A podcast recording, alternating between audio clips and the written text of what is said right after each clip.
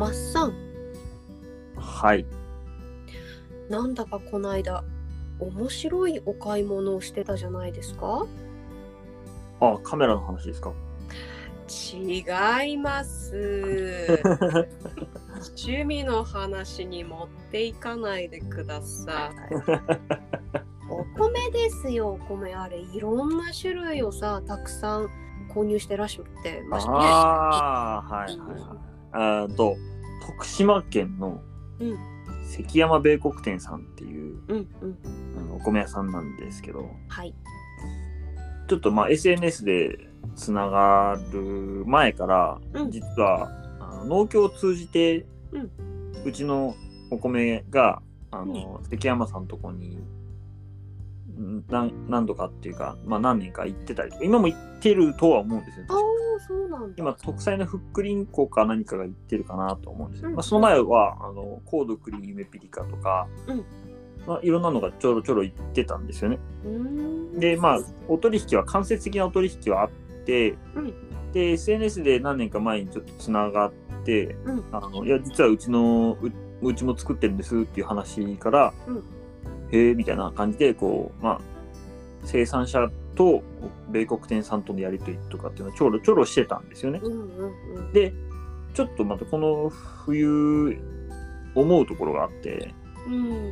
うん、関山さんが思うそのお米を食べてみたいんですっていう話をして、うん、でまあ関山さんの場合はその夢ピリカ7つ星ふっくりんこっていう主要3品種はもうテイスティングしてらっしゃるので、うんうん、まあ、北海道米とまたちょっと毛色の違う品種だったりとか、なかなか僕らのところでは手に入らない西日本の品種だったり産地のお米だったり品種だったりをちょっといくつか送ってくれませんかと、うん、でオーダーをして、うん、でまあびっくりして20種類も送ってきてくださったんですね。うわーすごいね。あれ予算いくらぐらいでって話をして、うんうんうんうん、でもドンって言って、あとはお任せでって言ってやったら、うん、20種類には来ちゃって、はい、すごいですね。見ましたよ、私も写真をね。マッサンがインスタグラムに上げてたんですけれど、もうさ一つ一つに手書きでね、このお米はどこどこのお米っていう他にどんな食味ですよとか、うんうんうん、どこと添えてあって、うわー、お米大好きな方なんだなっていうのがね、それを見てもねすごく伝わりましたね。そう、何がすごいかっていうと、うん、それだけの品種は多分20種類で済まないはずなんですよ、取り扱ってる品種っていうのは。そうだよね。まあ、産地と品種と分けたら本当にだから、例えばコシヒカリとかでも産地ごとに味が違うんで、だからなんとか県産コシヒカリ、なんとか県産コシヒカリみたいなの多分何種類もあったりとかして、でもそれも全部食べ分けてるというか、テイスティングしてこういう特徴があります、こういう特徴がありますっていうのを全て扱ってる品種を分けて、で来たお客さんにこういう感じのお米が欲しいっていうリクエストに、あ、これ合うんじゃないですかとかっていう、まさにあれですよね、ワインでいうソムリエみたいな。そうだね、うん、お米のソムリエさんですねっていうのをやってらっしゃるので、まあ、うん、ちょっと興味があるぞと思って、うん、楽しそう。そうなんですよ。して、まあ、手書きで一つずつ特徴を書いてくださって、うんうんうん、でやっぱり見た感じだしもうそうだし、僕はうちで精米機があるので、うん、まあ長期的に食べることもあるのと思って玄米で送ってくださったんですけど、うんうんうんうん、まあ、玄米の面見てもやっぱり場所が違うとちょっと見栄えも違うし、粒の形も違うしみたいな、違うもんだなって思いますし、精米して白にした時もちょっと触った感じとか、うん、あ、違う白度、白さとかも全然違うし、うんうんうん、粒の硬さなんていうんですか、その精米機にかけた時のその削れ方とかも違うし、うんうんうん、面白いな、全然違うんだなと思って、うん、でもう食べる前からいや全然違う、面白いなとかって言って、まあ、まだちょっと6品種ぐらいしか食べれてないんですけど、今、うん、精米したのはもう10ぐらいは精米してて、まあ、朝一品種夜一品種みたいなのをひたすら毎日繰り返すみたいな感じで、まあ、まだまだ半分そろそろ半分いくかいかないかみたいなところなんですけど、うんうんうん、まあ、食べ終わったのはもう6品種ぐらいですか、うん、何を食べました？ちょっと待ってくださいよ、うん、秋田県産特別栽培米咲き誇れ、素敵、うん、八重樫さんのミルキークイーン、うんうんうんうん、これはあれですね、ちょっともっちり系のやっぱりミルキークイーンなんで、うん、あれはダル系なのかな、なんなの、低網、うん、ダル系なのかな、うん、なんせもっちり甘いっていう、うん、もういかにも今時のっていうやつですね。ああ、なるほどね、味濃いめの感じですね、うん、新潟県産特別栽培米新之助、はい、新潟県はやっぱりコシヒカリが有名なんですけど、うん、まあそこにちょっと新しい品種を入れましょうっていうので、うん、新之助って入ってるんですけど、うん、まあ多分、うん、相当僕ら昔に日本のお米の品種を多分配信してると思うんですけど、はい、してますよ、いろいろね、その時にいろいろ多分言ってたんですけど、多分それが結構入ってるかなって。お、本当、はい、あとは山形県産雪若丸、これ結構あっさりめのやつでしたね。それを多分紹介したんじゃなかったかな。そう、あるちゃん、うん、とあとはコシヒカリ王道の、うん、兵庫県産の特別栽培米コシヒカリ、うんうんうん、これも僕コシヒカリでも食べたの初めてだと思うんですよ、多分。うん、私も食べたこと多分ないと思うんですよ、コシヒカリ。コシヒカリの基準ってあくまでも僕らのイメージでいくと魚沼産かな。うん、そうだね。まあ原産そのものは福井県なんですけど。あ、そうなんだ。そうです、はい。生まれは福井なんですけど、今有名な産地としてはやっぱり魚沼産かなっていう。まあちょっと魚沼産食べてないからわかんないですけど、まあコシヒカリっていうのが、まあこれがコシヒカリなんだなっていう。うん。美味しいとか美味しくないかはもう僕はただ単純に、あ、これがコシヒカリっていうだから今今僕はこれが基準になって、ここから、うん、コシヒカリより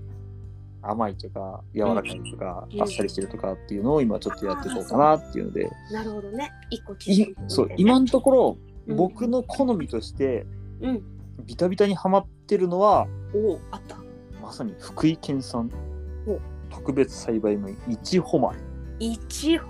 れ出ましたよ。これは僕のストライクゾーンのど真ん中でした。ああ、紹介多分してるよね、前ね。します、はい。食べてみたいね。過去にも一回食べてはいるんですよ。その名古屋かどうか出張行った時にテイスティングで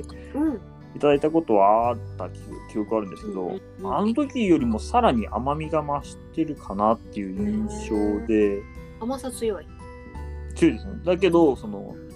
なんていうんですか、もちもちしすぎないっていう、本当にいいバランスで、僕はあまり柔らかいのとかもちもち系あんまり得意じゃなくて、うん、やっぱりあっさりっていうか軽い食感 のお米が好きなんですけど、それでいてちゃんと甘みも出るっていうのは、いちほまれすごいバランスいいなと思って、あっさりで甘みがあるんだったら本当お肉料理もお魚料理もどちらもいいですね、うん、これは本当に美味しかったですね。うん、まだでも関山さんにおすすめされてるのは、うん、隠岐文字お米だったかな。隠岐の島、何県ですか？あ、島根県隠岐の島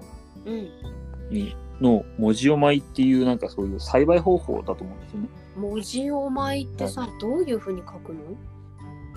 藻って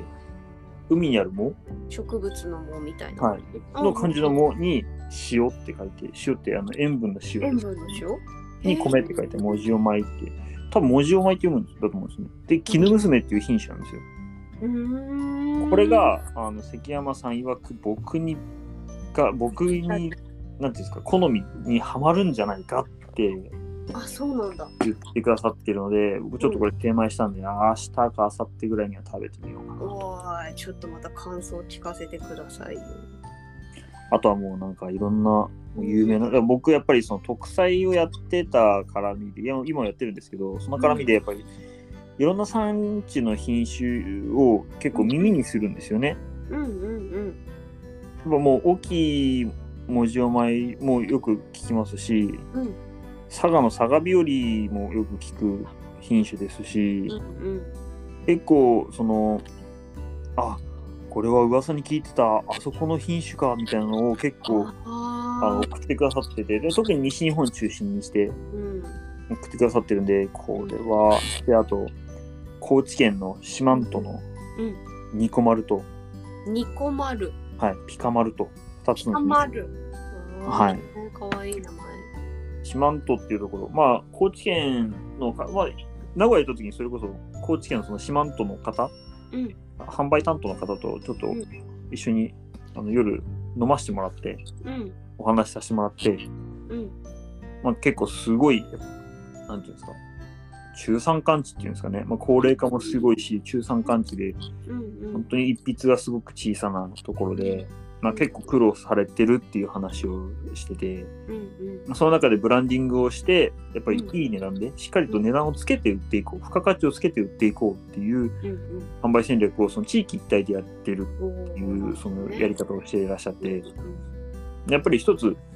その中山間地として生きるべき道